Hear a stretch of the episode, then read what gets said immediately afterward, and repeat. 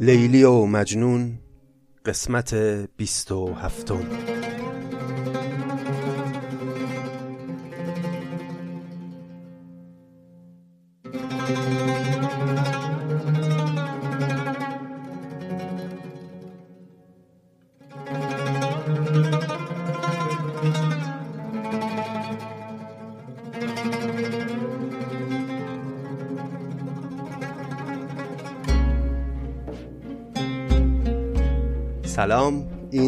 97مین پادکست نظامی گنجوی است. خوش آمدید روزگارتون بخیر. ما داریم همچنان لیلی و مجنون می‌خونیم. داستان لیلی و مجنون که یکی از معروفترین قصه های عاشقانه در همه دنیاست. به خصوص در ادبیات فارسی هیچ قصه عاشقانه ای به اندازه لیلی و مجنون اینقدر یاد نشده ازش و اینقدر بهش ارجاع داده نشده در آثار ادبی دیگه. اما برخلاف تصور این قصه لیلی و مجنون یک داستان پر از حادثه و پر از اتفاقات پشت سر هم نیست. یه روایت آرام و لطیف هست از حالات عاشقانه شاعری به نام قیس که عشق دختری به نام لیلی به جانش میفته و او بر سر این عشق تمام هست و نیست خودش رو میبازه. پس یه نکته ای رو بد نیست در مطالعه لیلی و مجنون پیش چشم داشته باشیم که ما در این قصه به دنبال یک سریال هیجان انگیز پرحادثه نیستیم. اگه بخوایم از این داستان لذت ببریم و ظرایفش رو درک کنیم باید دنبال آنات شاعرانه و پاکبازی های عاشقانه شخصیت های قصه باشیم که فراوان هم در همه جای داستان مشاهده میشه و نظامی با اون صدق عاطفی مثال زدنی که داره رفتارهای شاعرانه شخصیت های داستان رو توصیف کرده در جای جای این متن. اجازه بدید قبل از رفتن به سراغ ادامه قصه بریم یه بخش دیگه از مقدمه کتاب رو هم با هم بخونیم. بخشی که شاید جذابترین بخش تمام مقدمه لیلی و مجنونه. چند تا از معروفترین ابیات نظامی که سر زبون مردم افتاده و ضرب المثل شده در زبان فارسی هم اتفاقا در همین بخش از مقدمه لیلی و مجنونه. محتوای این بخش از این قراره که اگه یادتون باشه پیشتر در مقدمه یه جایی ما متوجه شدیم که پسر نظامی محمد که یه پسر چهارده ساله بود از پدرش درخواست کرد که او رو بفرسته پیش شروانشاه تا اونجا ملازم شاه و ولیعهد بشه و براش مقرری و حقوق ماهیانه تعیین بشه. نظامی اونجا البته نه نگفت به پسر خودش اما گویا خیلی هم از این درخواست پسر خوشش نیامد که می‌خواد مثل همه آقازاده های یه شبه ره صد ساله رو طی کنه. حالا تو این ابیات پیش رو که می‌خوایم الان بخونیم آقای نظامی می‌خواد یه چند بیتی نصیحت کنه پسر خودش رو و از محتوای این نصایح پیداست که او به هیچ وجه از روی کردی که این پسر در زندگی پیش گرفته راضی نیست. بشنوید این ابیات رو که در نصیحت فرزند خود محمد نظامی. میفرماید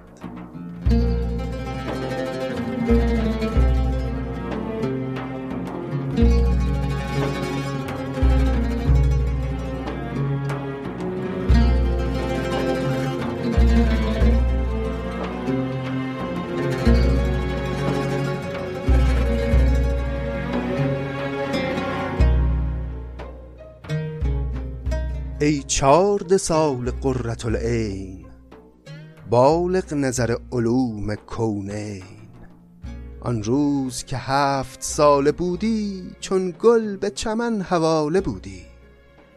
فکنون که به چارده رسیدی چون سرو بر اوج سر کشیدی غافل منشین نه وقت بازی است وقت هنر است و سرفرازی است دانش طلب و بزرگی آموز تا به نگرند روزت از روز.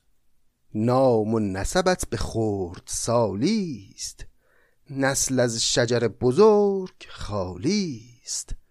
جایی که بزرگ بایدت بود فرزندی من نداردت سود. چون شیر به خود سپه شکن باش فرزند خسال خیشتن باش. پس نصایح خودش رو نظامی این گونه آغاز می‌کنه که آن روز که هفت ساله بودی چون گل به چمن حواله بودی. عزیز ما بودی و مسئولیتی هم بر تو بار نبود چون کوچیک بودی. در خسرو و شیرین وقتی با پسر خودش سخن میگه اون موقع هفت ساله است این پسر. ولی الان که چهارده ساله شدی وظایفی بر دوش تو خواهد بود از این به بعد. قافل منشین نه وقت بازی است. وقت هنر است و سرفرازی است. برو یه کاری یاد بگیر.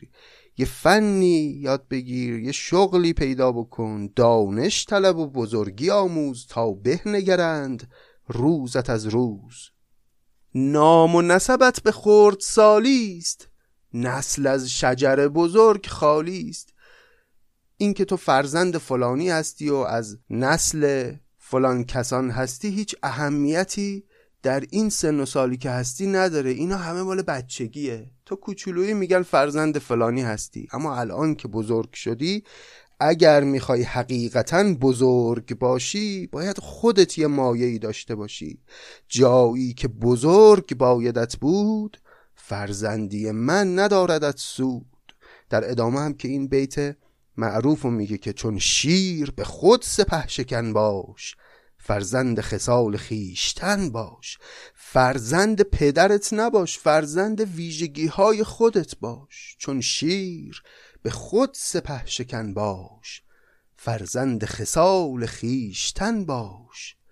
دولت طلبی سبب نگهدار. با خلق خدا ادب نگهدار. آنجا که فسانه ای سگالی از ترس خدا مباش خالی. وان شغل طلب ز روی حالت که از کرده نباشدت خجالت. گر دل دهی ای پسر بدین پند از پند پدر شوی برومند. گرچه سر سروریت بینم این سخنوریت بینم در شعر مپیچ و در فن او چون اکذب اوست احسن او. زین فن مطلب بلند نامی کان ختم شده است بر نظامی. خیلی جالبه این ابیات داره پسر رو نصیحت می‌کنه که حالا که وقت این شده که بری دنبال یه کاری و یه شغلی و یه فنی یه وقت دنبال شاعری نری. دلیلی هم که میاره حقیقتا هوشمندانه است. در شعر مپیچ و در فن او. چون اکذب اوست احسن او. اکذب یعنی دروغترین احسن یعنی بهترین. یعنی بهترین شعر دروغترین شعره. این توصیفی که نظامی می‌کنه از شعر کاملا همخانی داره با شیوهی که او در بکارگیری آرایه های ادبی داره. می‌بینیم در زبان شاعرانه نظامی از استعاره خیلی استفاده میشه یا از تشبیهات غریب خیلی استفاده میشه. تشبیهات دور اینکه یه چیزی به یه چیزی تشبیه شده که اصلا عقل جنم بهش نمی‌رسه. در دوره نظامی و در سبک شعری او که حالا معروف به سبک شعری آذربایجانی اینها همه معایر شعر خوب بوده.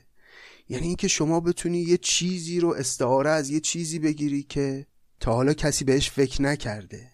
اینکه شما بتونی یه چیزی رو به یه چیزی تشبیه بکنی که حقیقتا هیچ شباهتی بینشون نیست اما شما بگردی و یک وجه شبهی پیدا بکنی براش. همین الان هم ادیبان در کتابهای علم بیان میگن که بهترین تشبیه دورترین تشبیهه در واقع دروغترین تشبیهه و اگر شما دو تا چیزی که واقعا مثل هم هستن رو به هم تشبیه بکنی در واقع این اصلا تشبیه به حساب نمیاد. شما اگر بگی که مثلا اسفندیار مانند رستم تنومند است. این تشبیه نیست چون اسفندیار واقعا مانند رستم تنومند است. دو تا چیز مثل هم رو به هم تشبیه کردی. اما اگه بگی اسفندیار مانند کوه تنومند است این تشبیهه چون دروغه پایش بر دروغه. واقعا که اسفندیار شبیه کوه نیست. اما شاعر گشته یک وجه شبهی خیلی دوری رو این وسط پیدا کرده و شعر نظامی هم سرشار از این دروغهای شاعرانه است. خیلی بیشتر از شاعران پیش از خودش و شاعران پس از خودش. اینجا هم استدلالی که میاره برای پسر خودش که دنبال شعر و شاعری نرو همینه. میگه می‌دونی چرا میگم نرو دنبال شاعری؟ برای اینکه بهترین شعر دروغترین شعره. و اون چیزی که بهترینش دروغترینش باشه معلومه چیه دیگه؟ بالاخره توش صلاح و فلاح نیست. پس دنبالش نرو. در شعر مپیچ و در فن او. چون اکذب اوست احسن او. زین فن مطلب بلند نامی. کان ختم شده است بر نظامی. دنبال این که از راه شاعری بخوای به شهرتی برسی نباش. هیچ وقت به پای پدرت نمی‌رسی. نظم چه به مرتبت بلند است؟ آن علم طلب که سودمند است. در جدول این خط قیاسی میکوش به خیشتن شناسی. تشریح نهاد خود در آموز کین معرفتی است خاطر افروز. پیغمبر گفت علم و علمان علم الادیان و علم الابدان. در ناف دو علم بوی تیب است وان هر دو فقیه یا طبیب است. پس حرف نظامی اینه که برو دنبال یه کار سودمند. یه کاری که عاقبت به خیری توش باشه شاعری که نشد کار. حالا این تنزی هم درش هست دیگه که خود نظامی که یه شاعر بلند آواز است داره پسر خودش رو این گونه نصیحت می‌کنه. یه اعتراضی یه ناامیدی یه تلخی هم توشه که یه شاعری به فرزند خودش بگه آخه شاعری هم شد کار نرو دنبال شاعری. داره میگه برو دنبال یه کار به درد بخور. تشریح نهاد خود در آموز کین معرفتی است خاطر افروز. برو دنبال شناخت خودت.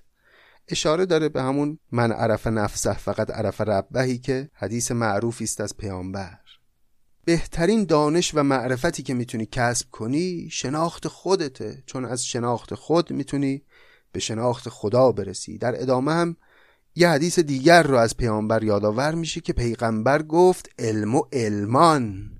علم الادیان و علم الابدان. پیغمبر گفت علم دو تاست. علم واقعی دو تاست. یکی علم دین و یکی علم بدن یعنی علم پزشکی. در ناف دو علم بوی تیب است.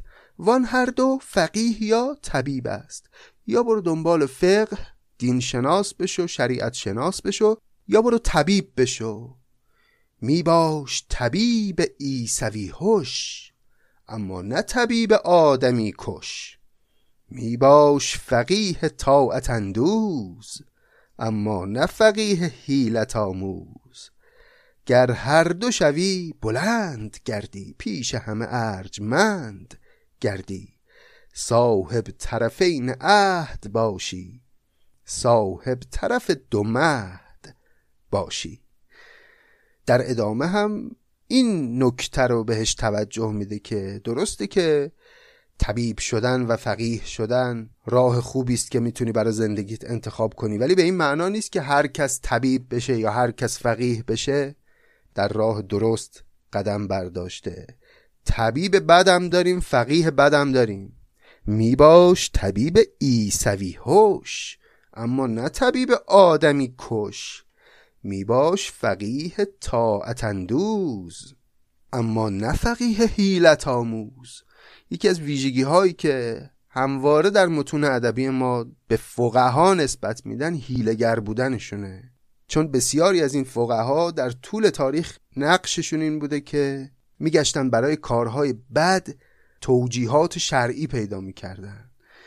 و همیشه فقها معروفن به اینکه بسیارشون آدمهای هیلگری هستند. میباش فقیه طاعت اندوز اما نه فقیه هیلت آموز. گر هر دو شوی بلند گردی پیش همه ارجمند گردی. صاحب طرفین عهد باشی صاحب طرف دو مهد باشی. یعنی در دنیا و آخرت سعادتمند هستی اگر به دنبال فقیه شدن یا طبیب شدن بری. میکوش به هر ورق که خانی کان دانش را تمام دانی. پالانگری به قایت خد بهتر ز کلاه دوزی بد. هر کاری می‌خوای بکنی سعی کن بهترین اون کار باشی. میکوش به هر ورق که خانی کان دانش را تمام دانی. یه پالاندوز خوب بهتر از کلاه دوز بده. پس هر کاری می‌خوای بکنی تا آخرش برو و به مرتبه بالای اون کار برس. پاولانگری به قایت خط بهتر ز کلاه دوزی بد. گفتن ز من از تو کار بستن بیکار نمی‌توان نشستن. با اینکه سخن به لطف آب است کم گفتن هر سخن سواب است. آبرچه همه زلال خیزد از خوردن پر ملال خیزد. کم گوی و گزیده گوی چون در تا زندک تو جهان شود پر. لاف از سخن چو در توان زد آن خشت بود که پر توان زد. مرواریدی که از اصل پاک است آرایش بخش آب و خاک است. هست درست گنج و کانهاست. چون خورد شود دوای جانهاست. یک دست گل دماغ پرور از صد خرمن گیاه بهتر. گر باشد صد ستاره در پیش تعظیم یک آفتاب از او بیش.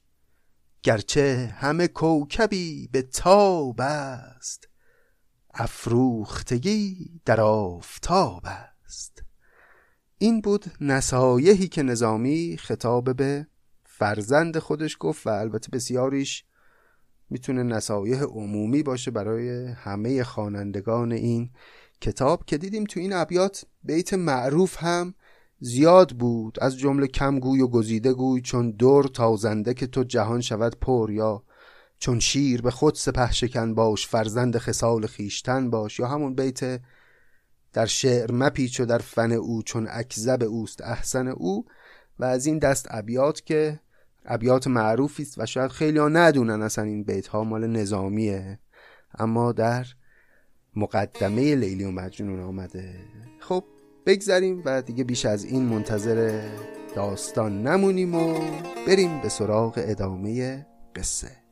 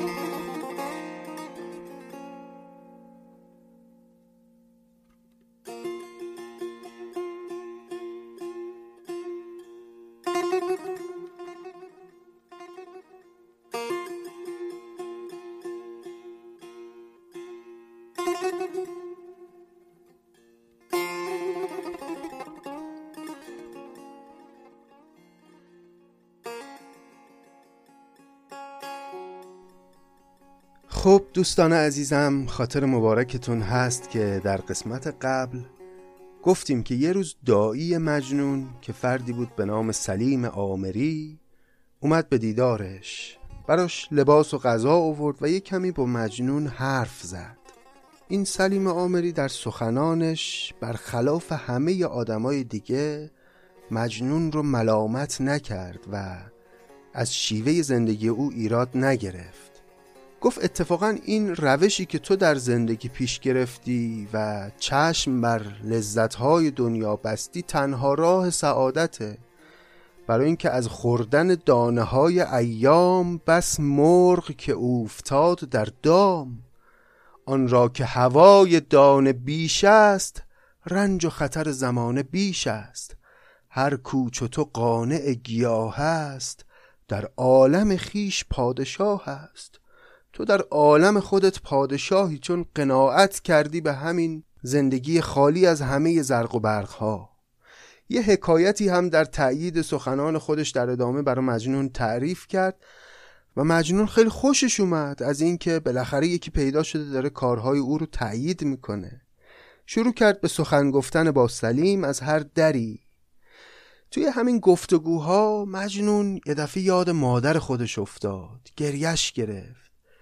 پرسید از سلیم که خبر داری از مادرم؟ دلم براش تنگ شده. کاش میشه یه بار دیگه ببینمش.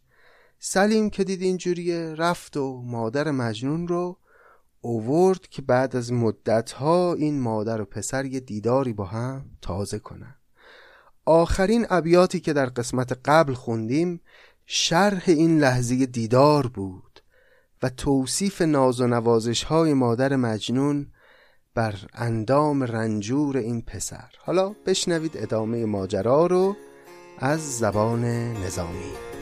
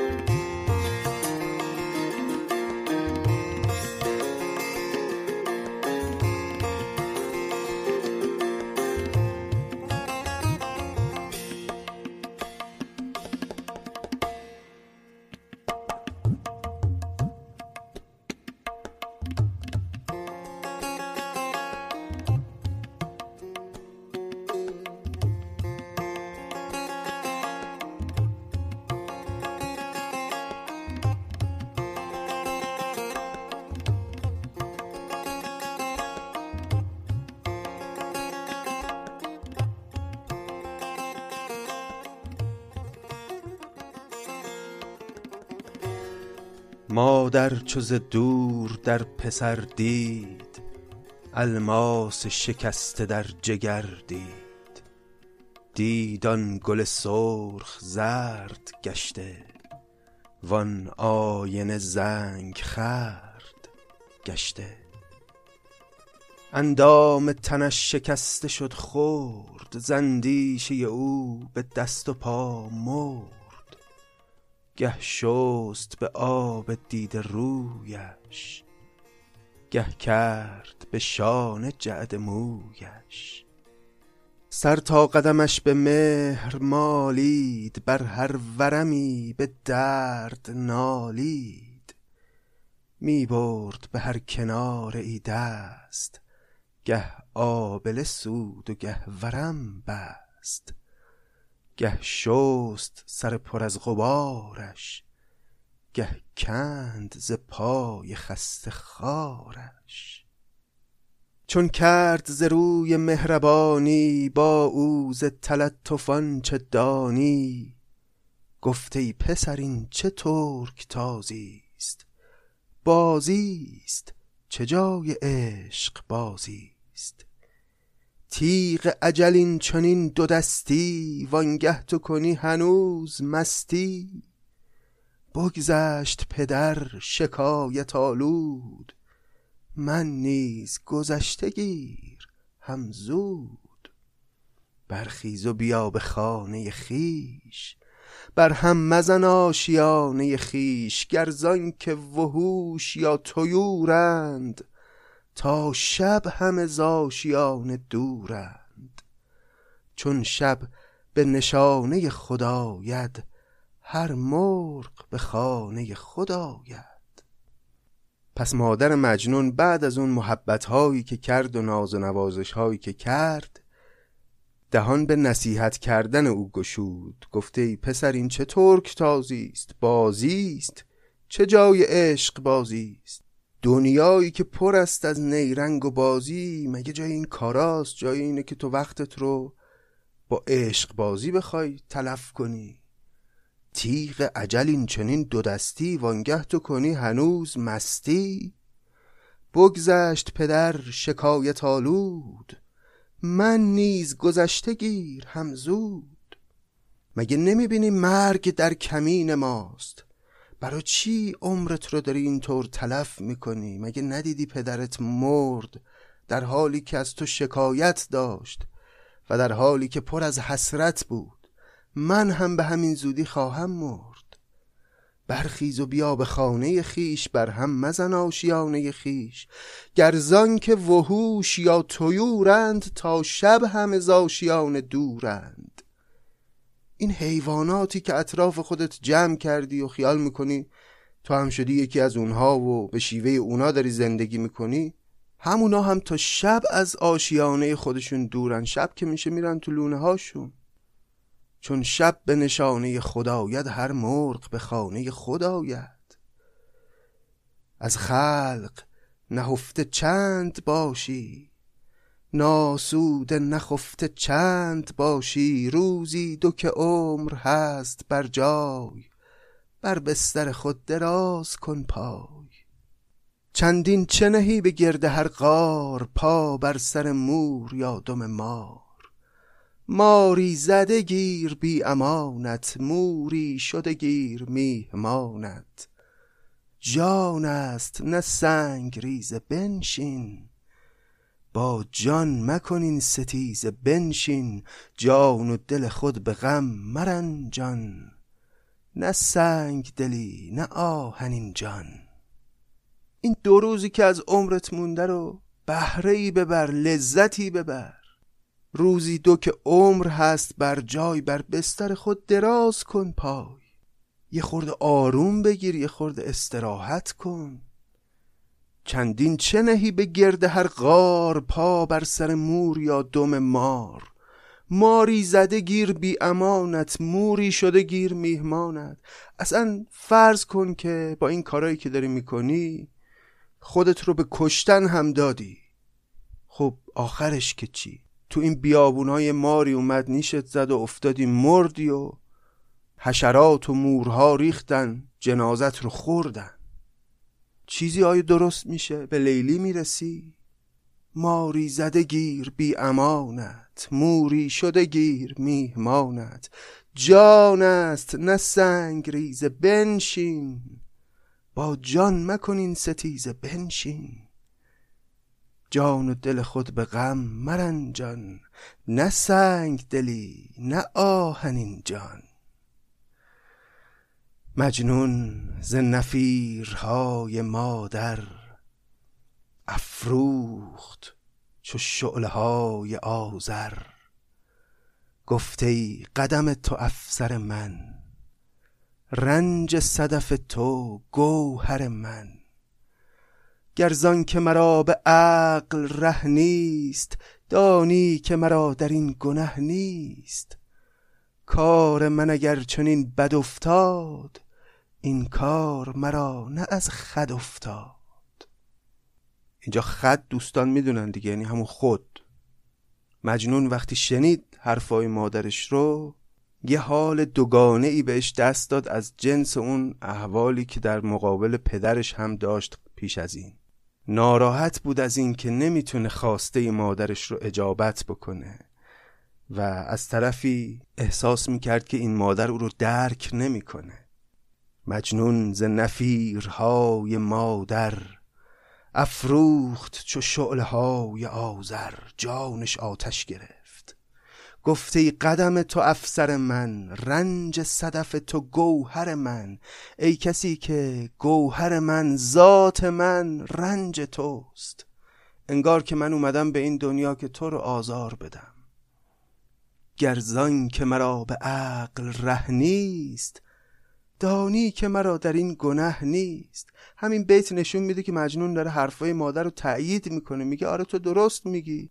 رفتار عاقلانه همینه که تو میگی. اما اگه من عقل ندارم تقصیر خودم نیست.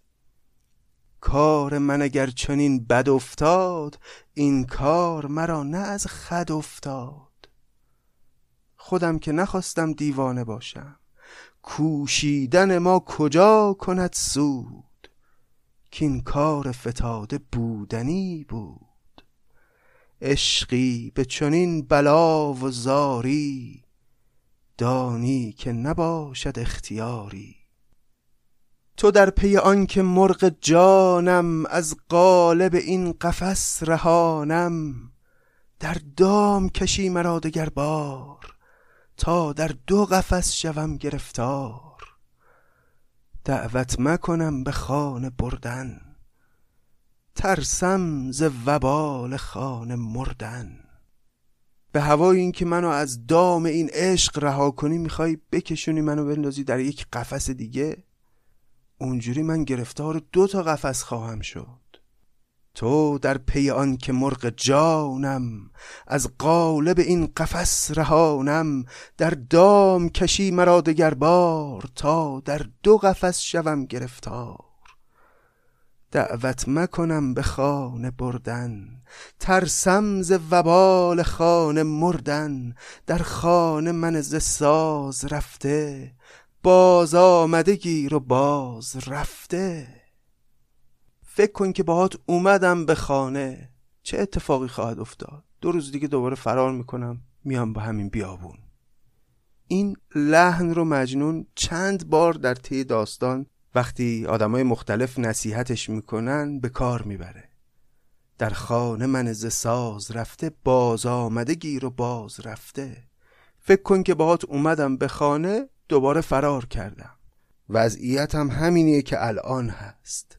در قسمت قبلم وقتی سلیم آمری اصرار کرد به او که این لباس هایی که برات آوردم رو بپوش پاسخی که مجنون بهش داد دقیقا همین لحن رو داشت. سلیم بهش گفت چرا لخت و اوری این جامعه ها رو بپوش؟ مجنون گفت پندار در اون نظاره کردم پوشیدم و باز پاره کردم. گفت فکر کن جامعه ها رو از تو گرفتم پوشیدم دوباره پاره کردم. میشم همینی که الان هستم. اینجا میگه در خانه من ز ساز رفته باز آمده گیر و باز رفته. گفتی که ز خانه ناگزیر است این نرد نه نرد خانه گیر است.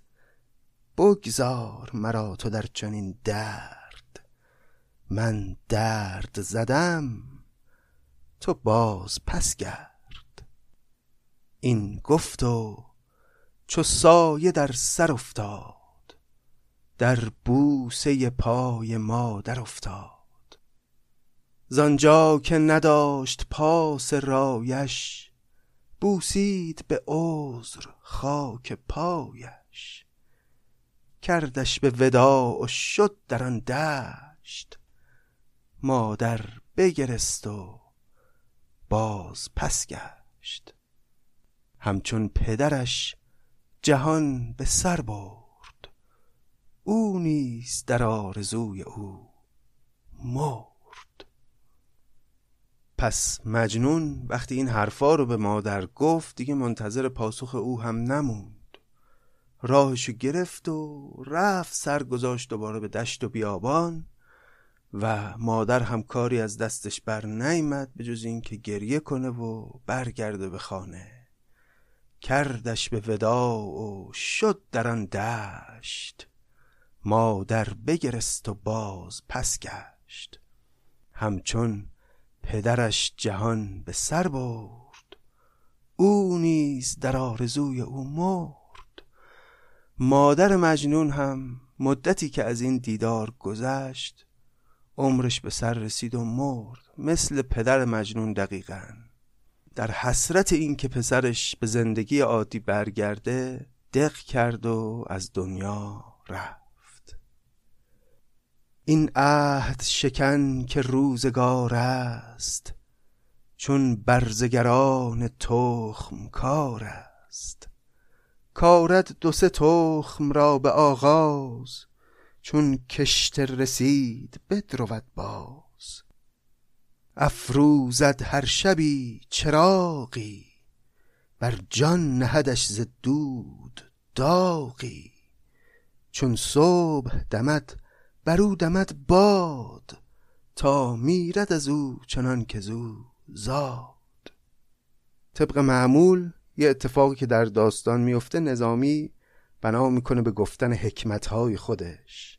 اینجام داره شرح عهد شکنی روزگار رو می‌کنه. میگه روزگار مثل کسیه که یه چراغی رو روشن می‌کنه. از دود اون چراغ داغها بر دل اون چراغ می‌گذاره. اما صبح که میشه یه فوتی می‌کنه و چراغ خاموش می‌کنه. آدمی زادم همینه. روزگار انسان رو به وجود میاره میپروره بزرگ می‌کنه. رنجها در طول زندگی بر سر او میاره. در نهایت هم وقتی که صبح مرگ فرا می‌رسه بادی میدمه و او رو خاموش می‌کنه. این عهد شکن که روزگار است چون برزگران تخم کار است. کارد دو سه تخم را به آغاز چون کشته رسید بدرود باز. افروزد هر شبی چراغی بر جان نهدش ز دود داغی. چون صبح دمد بر او دمد باد. تا میرد از او چنان که زو زاد. گردون که تلسم داغ سازیست با ما به همان چراغ بازیست تا در گره فلک بود پای هر جا که روی گره بود جای. آنگه شود این گره گشاده که از چار فرس شوی پیاده. تا وقتی که گرفتار این زندگی و این عمر هستی گرفتاری حقیقتا نمی‌تونی آزاد بشی. اون لحظه آزاد حقیقی هستی که از قید جهان مادی خودت رو خلاص کنی. این چهار فرس که اینجا آورده مقصود همون چهار عنصره. آب و خاک و باد و آتش که قدما معتقد بودن تمام عالم ماده از این چهار عنصر تشکیل شده. تا در گره فلک بود پای هر جا که روی گره بود جای. آنگه شود این گره گشاده که از چار فرس شوی پیاده چون رشته جان شو از گره پاک چون رشته تب مشو گره ناک گر عود کند گره نمایی تو نافه شو از گره گشایی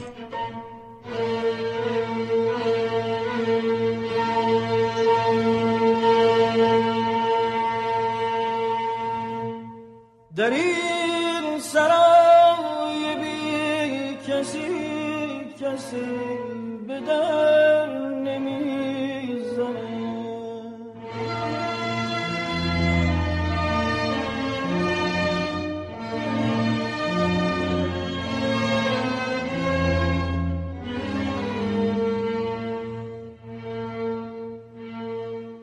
به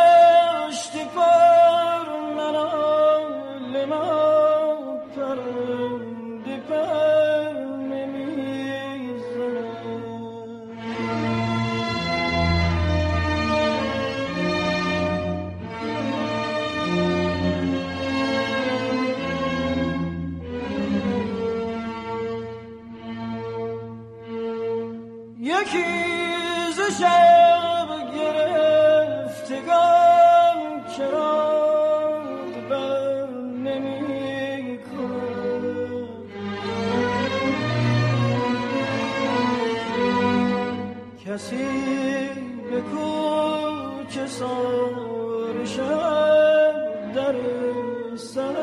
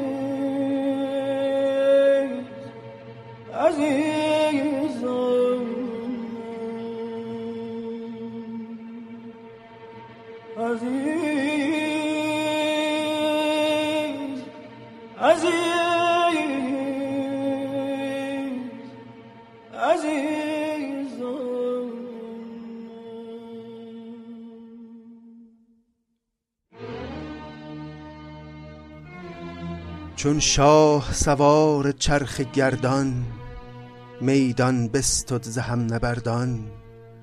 خورشید ز بیم اهل آفاق قرابه می نهاد بر طاق. صبح از سر شورشی که انگیخت قرابه شکست و می برون ریخت. مجنون به همان قصیده خوانی می‌زد دهل جرید رانی. پس این بخش رو نظامی با توصیف صبح آغاز می‌کنه چون شاه سوار چرخ گردان یعنی خورشید میدان بستد ز هم نبردان. وقتی که خورشید میدان رو از تمام اختران دیگر رو بود و تک ستاره آسمان شد. یعنی صبح فرا رسید خورشید ز بیم اهل آفاق قرابه می نهاد بر تاق قرابه می هم یعنی شیشه شراب که اینجا باز استعاره از خود خورشیده. صبح از سر شورشی که انگیخت قرابه شکست و می برون ریخت. اینم کنایه از پخش شدن نور خورشید در همه آفاق. مجنون به همان قصید خانی می‌زد دهل جرید رانی. جرید رانی اینجا یعنی تنها روی تک روی. مجنون طبق معمول قصیده بر لب و در حال شعر خوندن تک و تنها در این دشت ها می‌رفت. مجنون به همان قصید خانی می‌زد دهل جرید رانی. میراند جریده بر جریده. این جریده دوم اینجا به معنای صفحه است که استعاره از همین بیابانها و صحراها ورده نظامی. میراند جریده بر جریده می‌خواند قصیده بر قصیده. از مادر خود خبر نبودش کامد عجل از جهان ربودش. خبر نداشت مجنون که مادرش از دنیا رفته. یک بار دیگر سلیم دلدار آمد بر آن غریب غمخوار. دادش خورش و لباس پوشید ماتم زدگان بر خروشید. کان پیر زن بلا رسیده دور از تو به هم نهاد دیده. رخت از بنگاه این سرا برد در آرزوی تو چون پدر مرد. پس سلیم آمری یه بار دیگه اومد پیش مجنون و بعد از اینکه طبق معمول غذا و لباس به او داد خبر مرگ مادر رو هم به او رسوند. کان پیرزن بلا رسیده دور از تو به هم نهاد دیده. مادرت از دنیا رفت. این عبارت دور از تو هم یه ایهام قشنگی داره اینجا. دور از تو هم به معنی اینکه دور از جون تو دور از جونت مادرت از دنیا رفت یعنی الهی که به سر تو نیاد همچین بلایی. همین که دور از تو یعنی بدون اینکه کنار تو باشه و در حسرت دیدار تو از دنیا رفت. کان پیر زن بلا رسیده دور از تو به هم نهاد دیده. رخت از بنگاه این سرا برد در آرزوی تو چون پدر مرد. مجنون ز رحیل مادر خیش زد دست دریغ بر سر خیش نالید چنان که در سحر چنگ افتاد چنان که شیشه در سنگ. می کرد ز مادر و پدر یاد شد بر سر خاکشان به فریاد. بر تربت هر دو زار نالید در مشهد هر دو روی مالید. گه روی در این و گه در آن سود. دارو پس مرگ کی کند سود؟ خیلی زیبا گفته نظامی. میگه مجنون وقتی این خبر رو شنید فریاد زد ناله کرد ناراحتی کرد رفت بر سر مزار مادر و پدر هر دو. لابد کنار هم بودن این دو مزار. و گریه می‌کرد و روی خودش رو میمالید به قبر پدر و مادر خودش و نظامی توی پرانتز خودش اینجا یک کامنتی می‌ذاره راجع به موضوع. میگه دارو پس مرگ کی کند سود؟ این پدر و مادر مجنون که مردن دوای دردشون این بود که این پسر بیاد و در آغوش اونها باشه در کنار اونها باشه. اما حالا که مردن آمده و دیگه فایده ای نداره. بر تربت هر دو زار نالید. در مشهد هر دو روی مالید. مشهد به معنای همون محل دفن. گه روی در این و گه در آن سود. دارو پس مرگ. کی کند سود؟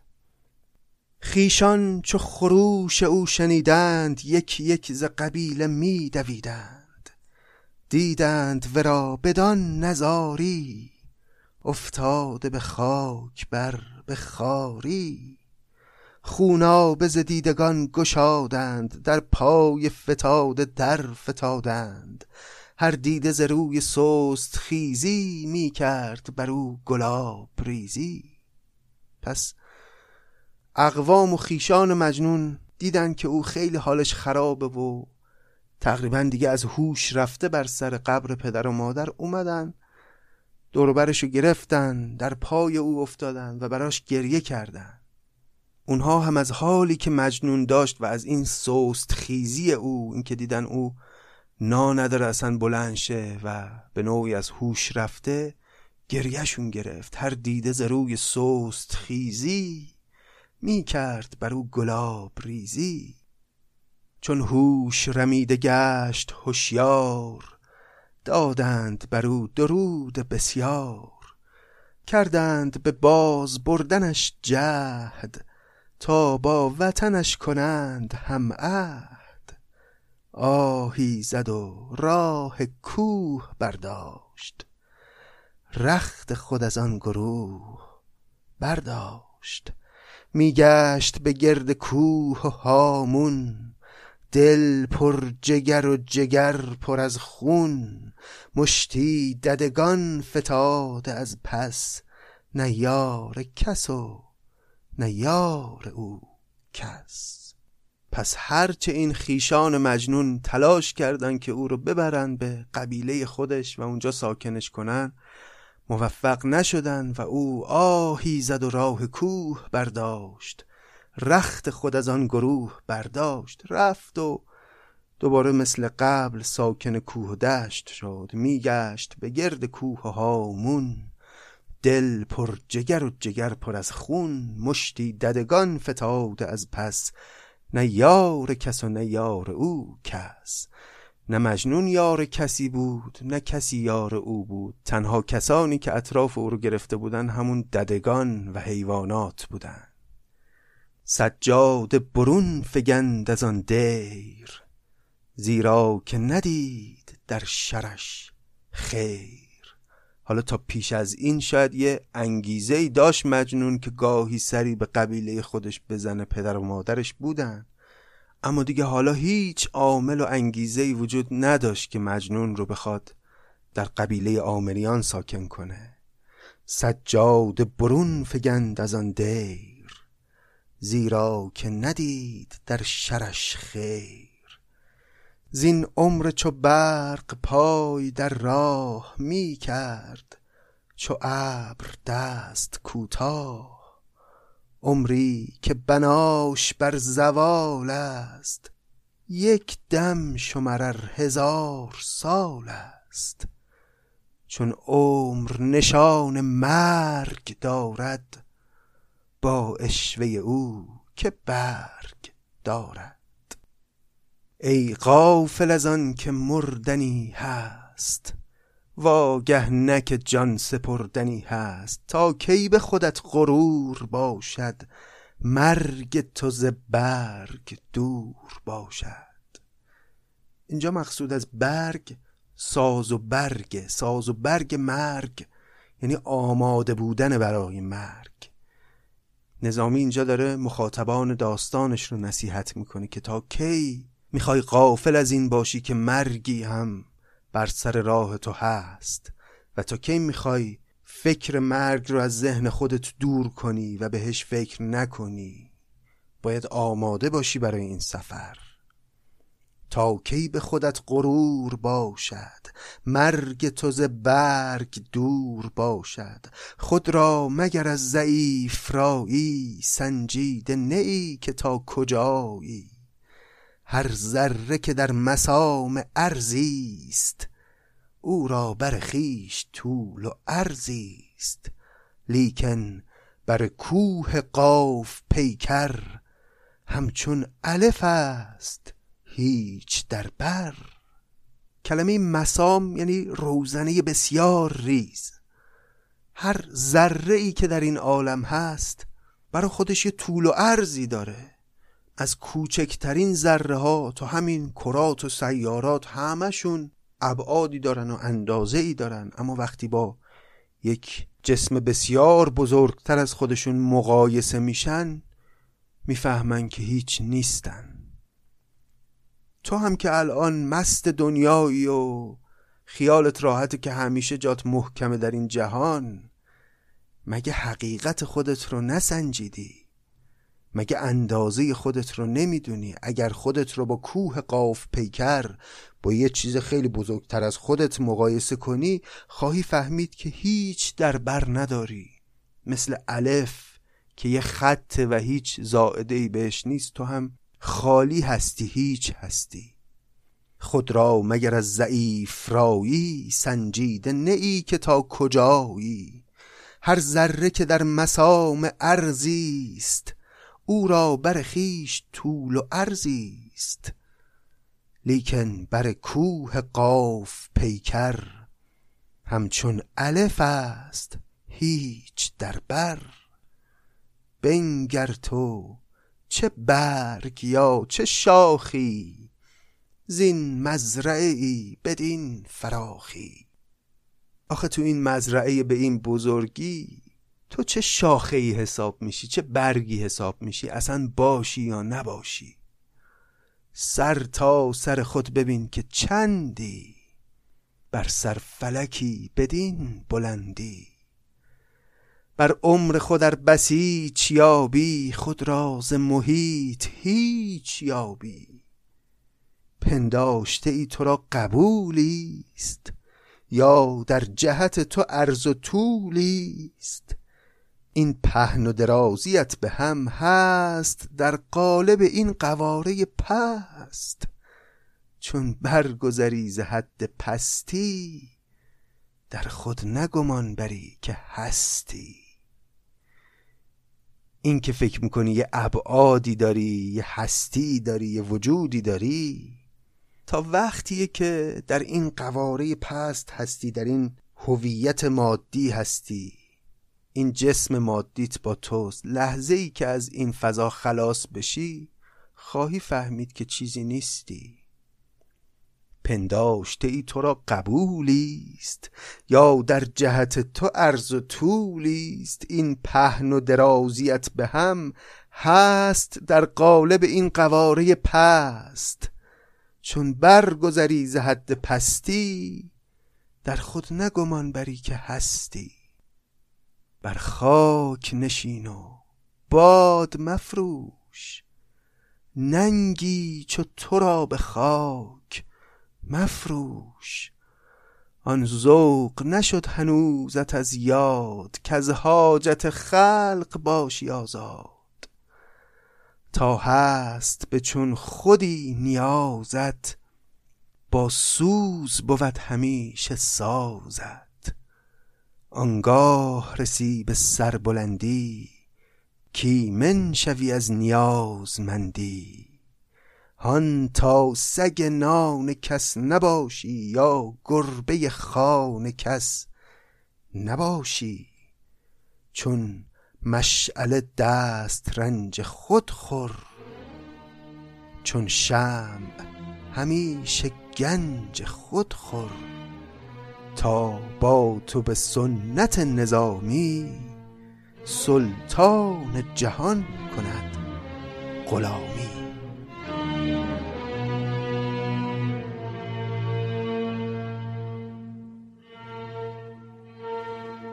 که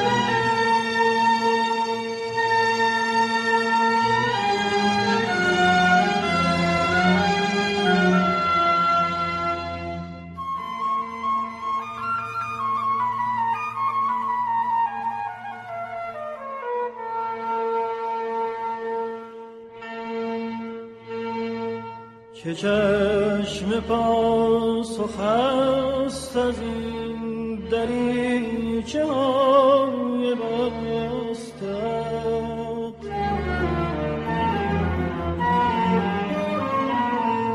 برو که هیچ کس ندا به گوش کر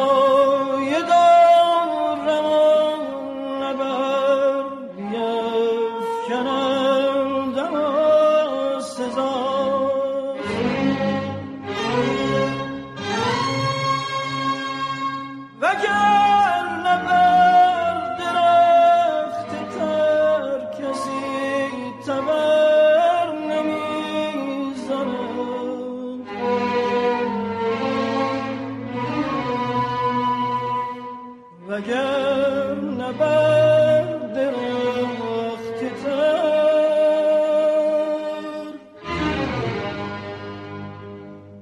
کسی تبر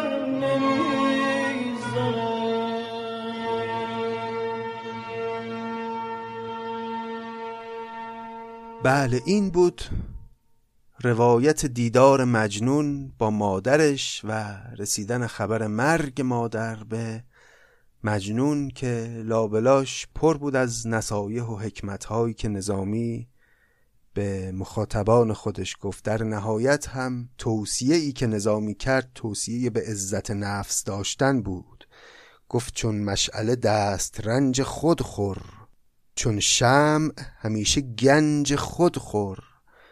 مثل شمع که از اون ماده سوختنی خودش تغذیه می‌کنه و روشنه تو هم چشمت به دیگران نباشه و اگر چنین رفتاری در زندگیت داشته باشی نتیجهش این میشه که مثل من نظامی سلطان جهان هم بهت احترام می‌ذاره. تا با تو به سنت نظامی سلطان جهان کند غلامی. یعنی اگر مثل من چشمت به انعام و بخشش بزرگان و سلاطین و خاجگان نباشه ناخداگاه مورد احترام اونها هم قرار خواهی گرفت. خب اجازه بدید که داستان رو همینجا متوقف کنیم. در قسمت بعد خواهیم دید که لیلی تلاش می‌کنه شرایطی رو رقم بزنه برای اینکه دیداری با مجنون مهیا بشه و داستان فرازهای زیبایی رو در پیش خواهد داشت. خیلی ممنونم که این قسمت رو هم پادکست نظامی گنجوی رو همراهی کردید. سپاسگزارم از دوستانی که ما رو به علاقمندان به ادبیات معرفی می‌کنن و کمک می‌کنن که این گنج ها و هنرها و زیبایی ها که در متون کهن ما هست بیشتر به گوش فارسی زبانان همروزگارمون برسه. اگر مایلید که حمایت بکنید از پادکست نظامی گنجوی می‌تونید به لینک سایت هامی باش که در توضیحات همین قسمت هست برید و به صورت امن به هر میزانی که مایلید از پادکست نظامی پشتیبانی مالی کنید و کمک کنید به روشن ماندن چراغ این پادکست. امیدوارم که سلامت باشید برقرار باشید. و روزهای بهتری پیش روی همه ما باشه. به امید همه آرزوهای گفتنی و ناگفتنی تا ادامه قصه خدا نگهدار.